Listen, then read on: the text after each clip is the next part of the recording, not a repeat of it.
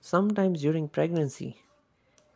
Patients may have um, black and coarse hair in the distribution of uh, upper lip, chin, periareolar area, chest, and lower abdomen, just like males.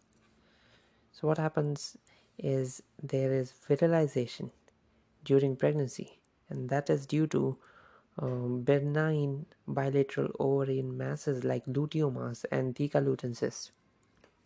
Generally, it's nothing to be worried about, and patients are managed um, by observation, and you, know, you just ex- expect it to go away after delivery.